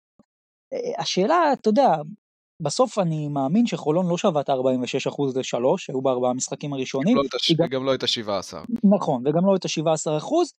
השאלה לאיזה כיוון זה, ועל זה לדעתי תקום ותיפול העונה שלה, ואגב, אם כבר מחויבות, קרדיט אדיר לג'סטין סמית, כי אתה יודע, אתה לא כן. רגיל ששחקנים זרים אה, כל כך, אתה יודע, נותנים מעצמם, והוא ממש שם את כולו, ואתה יודע, זו עונה ראשונה באירופה, זה לא שחקן שבהכרח מכיר פה את הכדורסל וזה, ואני אוהב את זה. אני גם מאוד אוהב את השחקן, אה, וזה שחקן שלא הייתי בטוח לגביו יותר מדי בקיץ. זה, אתה יודע, לגבי חולון. ראית את המסירה של ואן וין לדוסון שם? כן, זה שמע. שמע, שמע. אין הרבה גבוהים שאני מכיר שיכולים למסור מסירה כזאת, באונס פס, אפילו הוא נתן לו איזה טוויסט כזה בסיבוב, התלבש בול לדוסון שם בבקדור. לא ראינו ממנו יותר מדי, אבל מקצת מה שאנחנו יכולים להגיד, הבחור לא טיפש, אה, גם ברמת המסירות, המשחק שלו די אלגנטי. ככל שיעבור על זמן, ילמד את השיטה יותר טוב, ידייק קצת את ההתמקמויות שלו בצבע, אה, אם בכל זאת נכנס לנעליים גדולות, הוא יהיה בסדר, אני לא דואג לו. לא יהיה נועה, הוא לא יהיה נועה, אבל uh, כנראה שהוא יכול להיות כן פורוורד יחסית יעיל, מתאים. אני רוצה אבל להתקדם איתך קצת למצב של הבית, כלומר, uh, כי אתה יודע, במקביל למשחק של חולון היה משחק סופר מעניין של בורסה ספור מול בראוגן, רק נזכיר, בראוגן ניצחה במחזור הראשון את בורסה ספור ב-20 הפרש, ובורסה ספור כדי להיות תלויה בעצמה, היא עדיין תלויה בעצמה, אבל כדי, אתה יודע, להיות תלויה בעצמה בצורה סבירה, במחזור האחרון, ולא להתחיל אה, לקוות פה לכל מיני דברים, או עוד מעט נגיע לזה בכמה הפרש לנצח את חולון, הייתה צריכה לנצח ב-20 הפרש, והיא כבר החזיקה ב-20 הפרש הזה בתחילת הרבע האחרון, אבל אתה יודע, גם במשחק שבורסה ספור מנצחת, היא איכשהו מצליחה להפסיד, אתה יודע, טקטית, כי היא מנצחת רק ב-12 בסוף, וזה הופך פה את הבית למאוד מאוד צפוף, כי זה 3-2 בונד במקום הראשון עם פלוס 29, 3-2 חולון במקום השני עם פלוס 8, אה, ואז 2-3 לילי בראוגן עם מינוס 2, ו-2-3 לילי בורסה ספור עם מינוס 35. עכשיו קודם כל, לא יודע, היה פה מישהו תחילת העונה אמר שהבית הזה רשום עליו 3-3. לא, לא זוכר מי זה. מי זה לא, הבחור הזה? כן, לא, לא זוכר מי זה, אבל uh, בכל זאת, אתה יודע, את הקרדיט uh, בואו נשאיר... Uh, אם, אם זה יקרה, יכול להיות אגב שזה יקרה באותו סדר גם שאמרתי, אבל נחכה עם זה למחזור האחרון. בכל מקרה, בורסה ספורט היא בבעיה. כי אם עכשיו יש לנו את המשחק של בון בספרד ושל בורסה ספור מול הפועל חולון. אם בון מנצחת בספרד, אז גם נקודה אחת אם בורסה ספור מנצחת את חולון תספיק לה. אבל אם בראוגן תנצח את בון בספרד, שזה מאוד הגיוני, ובורסה ספור תנצח את חולון עדיין, היא תצטרך לנצח אותה לפחות ב-22 הפרש כדי לעלות שלב. מה שאומר, אנחנו עוד נתכונן לזה פרק הבא, אבל מאוד יכול להיות שבורסה ספורט תגיע למשחק הזה באסטרטגיה קצת אחרת, כי כדי להבטיח עלייה, לא משנה מה קורה במשחק המקביל, היא צריכה 22 הפרש. עכשיו בוא נדבר על חולון, לגבי הסיטואציה שלה, ככה, אתה יודע, ל long, ל long run. אם בון תנצח את בראוגן, אז אה, במידה וחולון תנצח, זה לא יעזור לה למקום ראשון, היא תסיים במקום השני. אגב, גם אם היא תפסיד עד 19 הפרש, שזה מה שהיא הפסידה אה, לבורסה ספור, היא תהיה במקום השני, הפסד ב-20 ומעלה היא תהיה מקום שלישי. בסיטואציה כזאת, אגב, אם בון מנצחת את בראוגן ובורסה ספורט תנצח את חולון, בראוגן לא עולה. עכשיו אם בראוגן תנצח את בון, זה כבר הופך למעניין, אה, כי בסופו של דבר אם חולון מנצחת איזה מקום ראשון, מאזן 4-2 אה, כש-3-3 בראוגן ובון ו-4-2 בורסה ספור, שוב אם חולון תפסיד אז כל הבית פה 3-3 ואז זה תלוי הפרשים, אבל זאת נקודה חשובה שנעמיק בה יותר בפרק הבא. אם הפועל חולון מפסידה לבורסה ספור ובראוגן מנצחת את בון, בשום תרחיש הפועל חולון לא יכולה להיות ראשונה. אין לה מספיק גרייס בהפרש סלים, מה שאומר שהיא תסיים מקומות 2 עד 4, אז זה נדבר על זה יותר בפרק הבא, אבל בקיצור, הפועל חולון פה תצטרך uh, ניצחון. ניצחון על uh, בורסה ספור במחזור הסיום, שגם תוכל להעניק לה את המקום הראשון. Uh, בוא נדבר על uh, קבוצה שכן תשחק השבוע בליגת האלופות, פועל ירושלים, אבל לפני שנדבר על פאוק וחנוכה, ואולי גם, אתה יודע, בפרפרזה לאייק, אמ, אי אפשר להתעלם ממה שקרה פה בשבוע האחרון, ועם ההחלטה של בעצם קבוצה לפצל את עצמה עם הזרים, ועם ה-40 הפרש בעפולה, איך אתה מתייחס לזה? באמת הייתי מתייחס לזה אחרת אם לא הדיווח על זה שהם כן הולכים להביא ארבעה זרים למשחק הבא. אני באמת לא יודע מה היה שם מאחורי הקלעים. ההנחה לפני הדיווח הייתה באמת שקצת ניתוק אה, של המועדון לארץ, עצם זה שגם המאמן הוא זר, גורם לאיזשהו ניכור כזה בין המצב בארץ למה שקורה בהפועל ירושלים, וגם שזה מביא תוצאות אה, לא מחמיאות בלשון המעטה. לא יודע, איך, איך, איך, איך, איך הגבת לצורך העניין לתבוסה מול עפולה? כמה זה משפיע כמה זה ז- השפיע על אוהדי. הפועל ירושלים, הם התעצבנו. לא התעצבנו. לא, לא, בוא, בוא, בוא נשים קודם כל דברים בפרופורציות. קודם כל, יש את הלפני והאחרי. בסוף, יש פה את העניין של הזרים, ופה אני גם לא יודע אם, אתה יודע, אנחנו יכולים לשפוט, וכל אחד והמצב. אני אגב רשמתי שמבחינתי אין בעיה שנגיד הפועל ירושלים החליטה, אה, שאתה יודע, שהיא לא מביאה את ג'יקיץ' ואת הזרים. אה, אני, שוב, לא שופט אנשים שמפחדים לבוא לאזור מלחמה, גם אם זה לכאורה בטוח. אה, עוד פעם, כי, אתה יודע, לחיות אה, במדינה שהיא לא שלך, ועוד שיורים ולא, אני מבין את הרצון לא לקחת ריזיקה, אגב לא יודע על מה זה יושב, יכול להיות שזה גם יושב על דברים אחרים, לא יודע, זהו, לא אנחנו לא יודעים. אבל, אבל, תגיד לי, לא היה חסר לך איזה פוסט together in red במשחקים של הפועל ירושלים? כלומר, לא יכול להיות שחצי קבוצה נמצאת לך בלא יודע איפה, בבלגרד, וחצי קבוצה שנייה משחקת בארץ, וכאילו יש ניתוק. זה אני לא מקבל. כלומר, תראו לכידות כך או כך או כך.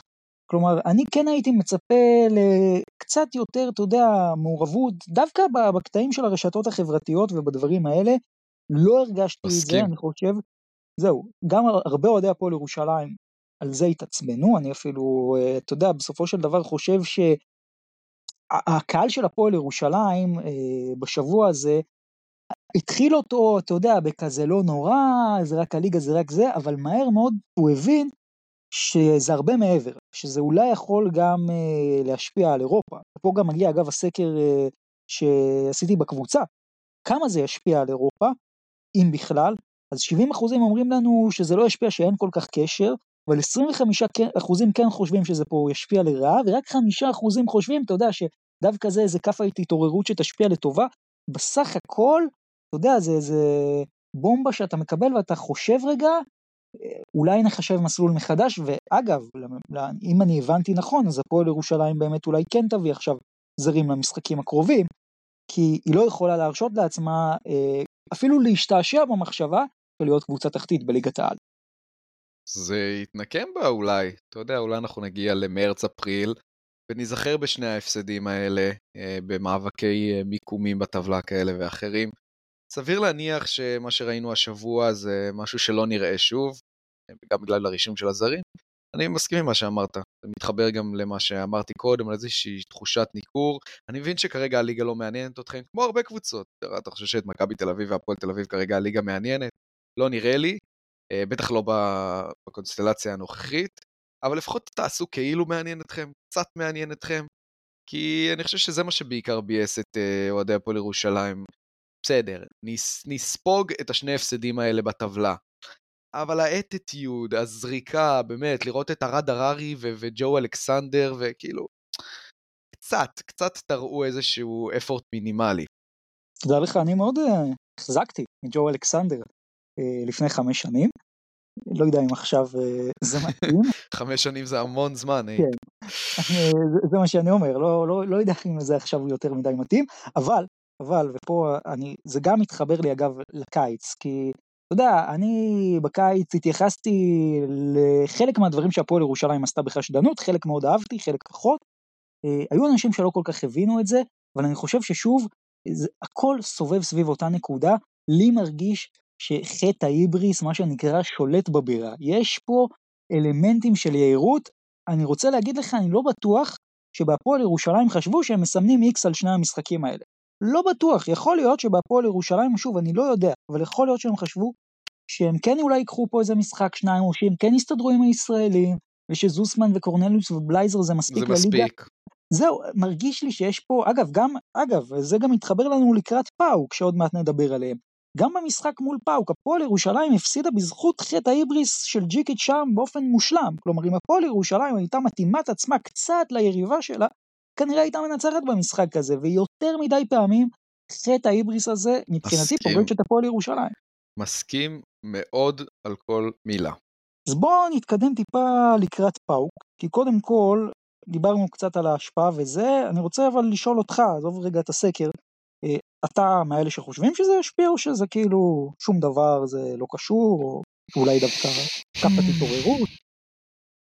רלוונטי לכל קבוצה שאנחנו מדברים עליה בפורמט הזה של בין בלגרד ל... לא יודע, איפה, איפה הולכים לשחק את המשחקים עכשיו בארץ? אני מניח שלא ב, לא בתל אביב. לא משנה, whatever, איפה שזה יהיה, זה רלוונטי לכולם. באשר להפועל ירושלים, אם אתה מדבר איתי על התוצאה ועל ה-40 הפרש, אני חושב שמה שקשור באיזשהו חטא היבריס, בכל מה שקשור לליגה, וחברים, אולי קצת הגזמנו, אולי קצת ייחסנו לעצמנו יותר מדי אה, חשיבות עצמית, אז כן יש תרומה. ברמה המקצועית של הכדורסל ובהסתכלות על המשחק מול פאוק, לא מרגיש לי שזה משהו שיותר מדי ישפיע. תדע לך, אני חושב שדווקא אם תהיה השפעה, היא תהיה על השחקנים שלא היו באירוע. כי זוסמן וקורנליוס ובלייזר וגבי, שהם היו שם, הם במובן מסוים כן עשו את שלהם, הם במובן מסוים כן נרתמו למאמץ, אבל ההפסד הזה הוא לא בגללם, לא ההפסד אה, לעפולה ולא ההפסד לרמת גן. במובן מסוים השחקנים שלא היו שם, עליהם אולי יש את ההפסד, וזה אני לא יודע איך ישפיע, אבל אם כבר זה ישפיע על מישהו, אני חושב שזה יותר עליהם. זו נקודה ששווה לשים לב אליה, ויהיה מעניין גם אה, לראות אחרי זה מה, מה יקרה איתה. לגמרי. אז בואו נדבר קצת לקראת פאוק ומה שמחכה להפועל ירושלים. קודם כל זה משחק על המקום הראשון, אין פה חוכמות. ניצחון, אה, אם הפועל ירושלים תנצח בשלוש ומעלה, אז היא בעצם תהיה, תבטיח את המקום הראשון. ניצחון בשתיים ומטה, אז נחכה למחזור האחרון. אם הפועל ירושלים מפסידה, אפילו בנקודה, היא לא תסיים ראשונה בוודאות, וזה קריטי מאוד מאוד מאוד, במיוחד שאנחנו כבר, אתה יודע, ככה מתחילים קצת לפזול להצטלבויות, גם לגבי, עזוב לקבל את טופש ככל הנראה אם אתה מסיים שני, אבל גם לגבי שלב הבתים השני זה משמעותי. המצב שלנו כרגע בבית, פאוק 3-1, ירושלים 3-1, חיובי, וגאלה ובנפיקה עם מאזנים הפוכים, 1-3 שלילי. אה, אגב, בסוגריים אני אומר, גלאטסראיי אה, מפסידה אתמול לקרשיאקה ב-22 הפרש, בליגה הטורקית, מאזן 7-4 שלילי, זה לגבי גאלה והצהרות שלהם. אבל בואו נדבר קצת על פאוק, כי פאוק למשחק הזה מגיעה עם בעצם חמישה ניצחונות בשישת המשחקים האחרונים. עכשיו, יש לה גם משחק היום מול אה, פנטינאיקוס באתונה, אז יכול להיות שזה יהיה חמש משבע האחרונים, עדיין לא רע. אם תנצח את פאו אז בכלל זה יהיה מדהים. אה, כרגע היא עם חמש ארבע בליגה היוונית. מצ'אפ אה, מאוד מעניין אגב בין שתי הקבוצות האלה, בין הפועל ירושלים לפאוק, ואין הרבה הבדלים, כלומר זה, זה סגנון דומה ודיברנו mm-hmm. על זה. קח למשל offensive rating, הפועל ירושלים שישית במפעל עם 115, פאוק 11 עם 113 וחצי. אחוזים מהשדה, הפועל ירושלים עשירית במפעל, אה, בעצם, אתה יודע, אה, עם 46 וחצי, פאוק קצת יותר גבוה, שמינית במפעל עם 47 אחוז מהשדה. אה, אחוז ריבאונד התקפה מול ריבאונד הגנה של, של ה, בעצם של, אתה יודע, של הקבוצה היריבה, אז הפועל ירושלים לוקחת קצת פחות משני כדורים על כל ריבאונד הגנה של היריבה, 46 אחוזים, פאוק לוקחת בדיוק יחס של 1 ל-2, 50 אחוז, גם מאוד צמוד שם, ההבדל הגדול הוא באסיסטים, שירושלים שישית במפעל, 27.7 אסיסטים למשחק, אה, סליחה, 27.7 אסיסטים ל-100 פוזיישנים, פאו, 23.7 אסיסטים ל-100 פוזיישנים רק במקום ה-19, ובחטיפות, פועל ירושלים מדורגת חמישית במפעל בחטיפות לפוזיישן, 12 חטיפות ל-100 פוזיישנים, פאוק מקום 24, פחות חוטפת, עם 8.3 חטיפות לפוזיישן. Uh, עכשיו בואו בוא נדבר טיפה על המפתחות. כי האם אנחנו נלך פה לקראת דז'ה וו של מה שהיה לנו משחק קודם? כי אם הפועל ירושלים משחק לאט, ופאוק דיברנו על זה הרגע, מבחינת הנתונים, היא באופנסיב רייטינג טוב יחסית לקצב הזה, למה שלא יקרה אותו דבר שקרה בפעם הקודמת? מה שהפועל אה, ירושלים צריכה לעשות, קודם כל המשימה היא מאוד ברורה, אני רוצים לנוח שבוע הבא מול, מול בנפיקה.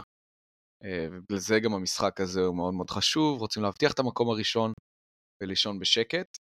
אתה צודק, המשחק, אה, אני בטוח גם שאותו משחק מאוד מאוד מטריד את ג'יקיץ' והוא מנסה לחשוב מה הוא, מה הוא עשה לא נכון, כל מה שקשור באמת לקצב המשחק, אמ, זה משהו שהכריע מאוד את המשחק הקודם, אז באמת מה שלדעתי היא צריכה לעשות זה באמת להעלות את הקצב, הרבה פוזיישנים, משחק מעבר. קודם כל, כי היא יכולה, וזה אולי מה שמבדיל אותה מפאוק. ראינו שהפועל ירושלים של העונה היא קבוצה התקפית יותר טובה יותר מגוונת וקטלנית מאשר הפארק דה באס מהעונה שעברה. ושתיים, כי באמת זה, זה, זה, זה ישחק לידיים של, של פאו.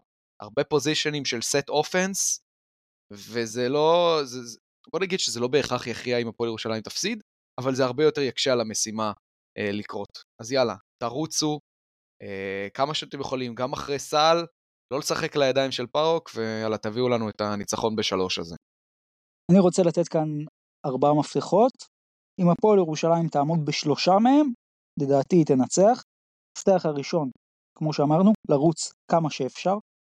אם המשחק יהיה מהיר, לדעתי הוא ילך לכיוון של הפועל ירושלים. מפתח שני, להכניס את הנקינס כמה שיותר מהר לעניינים, כבר ברבע הראשון, לשחק עליו תרגילים להנקינס. אה, במשחק הקודם מול, ה, מול, מול היוונים, הנקינס בעצם היה במשחק הכי גרוע שלו בליגת האלופות, אסור שזה יקרה עוד פעם, ושתי מפתחות בהגנה. אחד, לא לתת לפרידריכסן לנהל את המשחק, משחק קודם בין הקבוצות הוא לא היה מדהים, אבל mm-hmm. אסור, אה, אתה יודע, להיות פה שאננים, וכמובן לעצור את מי שתפר אותך פעם קודמת, שזה קנדל סמית ואלסטון, אתה לא יכול לתת להם להשתולל. אם הפועל ירושלים תעמוד בשלושה מהמפתחות האלה, לדעתי תנצח. זה לגבי זה, עוד מעט גם ניתן לכם פה את ההימורים שלנו. אני גם רוצה להוסיף שאם בהנחה וכאשר הפועל ירושלים באמת תעלה את קצב המשחק, יש לזה גם מחיר מסוים, וזה בדיוק הדברים שאתה מדבר. יכול להיות שזה יגרום לשחקנים כמו סמית ופרידריקסן והריסון ליותר הזדמנויות scoring, אז באמת העניין הזה של, של שמירה על הגארדים של פאוק, לשים קו הגנה ראשון חזק, מציק, כזה שעושה עבירות חכמות, אה, כי משם גם מגיע בעיקר המנוע של פאוק, זה משהו שיהיה מאוד מאוד חשוב. נכון, חד משמעית. אז עוד מעט ניתן לכם פה את ההימורים שלנו. בואו רגע נצא ככה לטיול קצר בליגת האלופות, אה, לפני שנגיע לחלק המורחב של ההימורים שלנו, הכנו לכם הפרק הזה משהו מעניין. בואו נתחיל ממה שהיה השבוע בבית A. אז מלאגה, היא מביסה בבית שלה את אה, פלאקו ז'ומבטי ההונגרית, אה, משחק קבוצתי נהדר של מלאגה, היא עולה למאזן של 4-1 ולמעשה מבטיחה את המקום הראשון בבית ואת ההפלה הישירה לטופ 16 אה, ובאותו בית פרישטר של ג'ו רגלנד מסתבכת ומפסידה ללמן בבית וככה בעצם למן מבטיחה את המקום השני. אה, למה אני אומר לכם את כל זה? כי הרבה פעמים יש פה נטייה לומר שב-BCL שישה משחקים אז בטח הכל צמוד וזה, אז הנה לא. בית A כמעט חתום סופית, יש לנו את מלאגה מקום ראשון 4-1, למען מקום שני 3-2, פרישטרי מקום שלישי 2-3 אה, ופלאקו מקום אחרון 1-4, שמחזור הבא בעצם זה הדבר היחיד שאולי יש עליו על מה לשחק, ההונגרים מארחים את פרישטרי, כדי לעלות הם צריכים ניצחון ב-17 הפרש ומעלה. זה הדבר היחיד שיכול להחליף פה מקומות שבין ההונגרים לפרישטרי, אה, בוא נניח שזה לא יקרה, אבל לך תדע, אולי ההונגרים ישיגו פה איזה ניצחון ב-20 הפרש. אז הבית הזה די סגור. בית D יש לנו את אייק אתונה שמביסה את ססרי 110-79 עם uh, הצגה של קוזמינסקס, טילמן ומקריי, שחקנים שאנחנו מכירים טוב מאוד, שרת מושלמת 5-0 וגם היא מבטיחה את ההעפלה הישירה לטופ 16 ודרך אגב בינתיים מלאגה ואייק שתי הקבוצות שאני בכתבת הכנה שלי למפעל שמתי אותן כשתי הקבוצות הכי טובות אז הן הראשונות שמבטיחות את ההעפלה שלהם. אפשר אולי גם להגיד שדיז'ון אבל זה עוד לא רשמי. אה, תוצאה מאוד אה, מפתיעה בבית הזה, שצ'צ'ין מביסה את לודוויסבורג 80-60 ועולה פה למקום השני, אה, ובעצם אה, מה שקורה פה בבית הזה זה שיש לנו קצת בלאגן, כי אייק ראשונה 5-0, ואז אה, צ'צ'ין ולודוויסבורג עם אה, 3-2 שלילי וססרי 4-1 שלילי, אה, מה שאומר שבמחזור הבא ססרי, ותזכרו את המספר הזה, תצטרך אה, במקרה הטוב לנצח בשבע הפרש את צ'צ'ין, אה, ובמקרה הרע בתשע הפרש, אם היא רוצה לעלות ולעבור אותה בטבלה, אז זה ככה ממש אה, לחובבי המפעל, אבל שווה לשים לב לזה, כי ססרי אה, יכולה פה להסתבך, היא במצב לא טוב, ובית C זה גם בית מאוד מעניין. אחת התוצאות המפתיעות של המחזור, תנריף מפסידה לריגה בלטביה, שבמשחק מקביל שולה מנצחת את אה, דרושפקה, והבית הזה הוא בית שנהיה מאוד צמוד. תנריף 3-2 שעולה 3-2, דרושפקה 2-3 ריגה 2-3, במחזור הבא שולט תנריף המנצחת תסיים ראשונה, אגב, הקבוצה שתסיים פה ראשונה תעלה לשלב הבתים uh, השני, לטופ 16, עם הקבוצה שתסיים בבית של הפועל ירושלים ראשונה, כלומר אם שולל לוקחת בצרפת והפועל ירושלים תנצח את פאוק במעל שלוש הפרש, אז הם יהיו ביחד באותו בית, זה מעניין, וגם דרושפקה מול ריגה, מי שמפסידה פה אה, תהיה אחרונה ותודח, ולריגה יש פה הזדמנות מעניינת. אז זה ככה הטיול שלנו. אה, בואו נעבור להימורים. אז נביא לכם ארבעה משחקים ביורו-קאפ, ארבעה משחקים ב-BCL, הימורים של הישראליות ואז הימורו-ליג. בואו נתחיל עם היורו-קאפ, משחק אה, בגרמניה, אולם מול גרן קנריה, משחק שאם קנריה מנצחת אותו, היא עם 19 ניצחונות רצופים, אם אנחנו גם מוסיפים את העונה הקודמת, וזה שיא חדש, אז האם גרן קנריה עושה את זה בחוץ? אולם השנה חזקים. אולם חזקים, אבל וואו, זה להנחיל לה הפסד בכורה ב- במפעל. משחק, אני אלך עם גרן קנריה. גם אני, אני אפילו הולך פה עם גרנקה בדו ספרתי.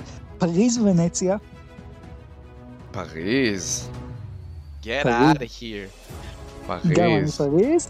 אה, פרומיטי או בשקטש. וואו, משחק נהדר. אמ, בשקטש.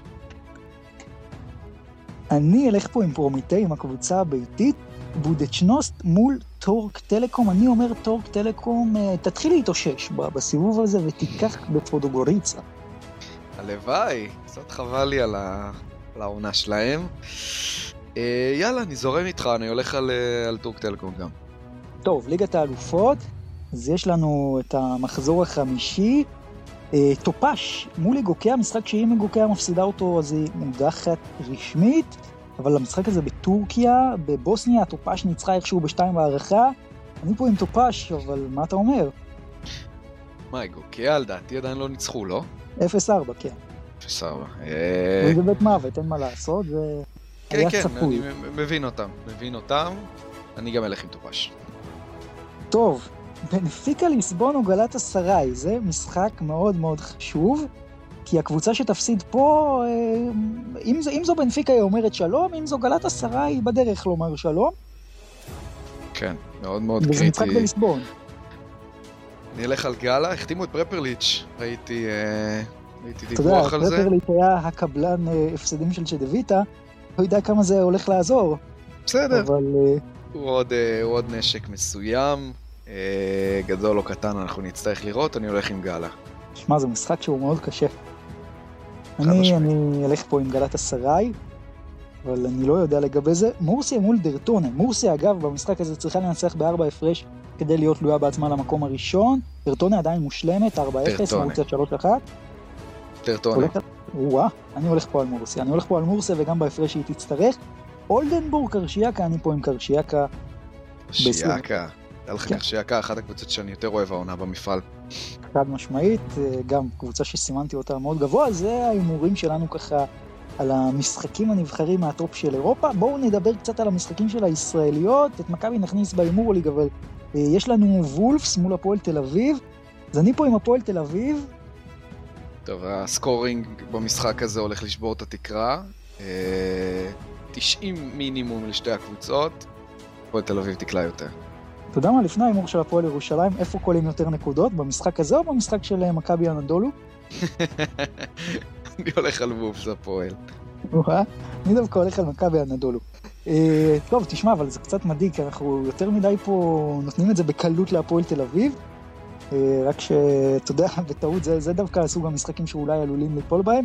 הפועל ירושלים פאוק סלוניקי, אז אני אלך פה עם הפועל ירושלים גם בהפרש שהיא צריכה. מה אתה אומר? הפועל ירושלים. גם, פלוס שלוש. טוב, וזה הזמן אה, להימורוליג שלנו. אז אה, קודם כל, מצב אה, הטבלה, היה פה מחזור כפול מאוד מעניין, אז אתה עם 80, יורד עם 71, אני עם 65. אה, כל מחזור אני אומר שאני מכין קאמבק והדפיציט רק גדל, אבל... שלא אה, תסיים כמו הנדולו של כן. שנה שעברה. הנה, הנה, לא הנה, הנה. זהו, שאני לא אהיה הנדולו, אז בואו בוא נתחיל עם הכוכב האדום, אלבה ברלין, אני עם הכוכב האדום, כוכב. ז'אל גריסקובנה פרטיזן בלגרד. של גיריס קובנה.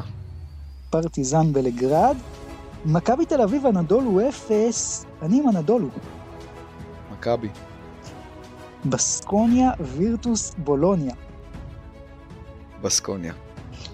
אני אלך עם וירטוס בולוניה. ריאל מדריד ביירן מינכן, כמובן ריאל מדריד. אתה יכול להמשיך. ווילרבן פנטינאיקוס בצרפת. וואו. אני אלך עם וילרבן, למרות שאני חושב שכל ההפרש פה נוצר מההימורים שלי על וילרבן. אה, ובעד הכוכב האדום, זה פחות או יותר ההפרש. פנרבכצ'ה מול מונקו בבית, אני הולך עם פנר, כי אם היא מפסידה את זה, היא כבר ב, ב, נראה לי 6 מ-7 הפסדים. היא צריכה לנצח מתישהו. מונקו, וואו, אולימפיאקוס ולנסיה. אולימפיאקוס. גם אני עם אולימפיאקוס. ברצלונה מול מילאנו, אני אלך עם ברצלונה. easy peasy ברצלונה. טוב, אז זה היה הפרק ה-65 שלנו, פרק אה, חנוכה. אנחנו נהיה פה גם בשבוע הבא עם הסיכום של המשחק של הפועל ירושלים, אה, לקראת המשחק של הפועל חולון, מכבי, הנדולו, בדרך לרדסטאר, הפועל תל אביב אה, והסיכום מול וולפס, אז יהיה לנו שבוע מאוד מעניין, ונאחל לכם חג שמח, ויהיה לנו שבוע מלא בכדורסל. חג שמח, שננצח את היוונים ושנדע רק שלום על ישראל.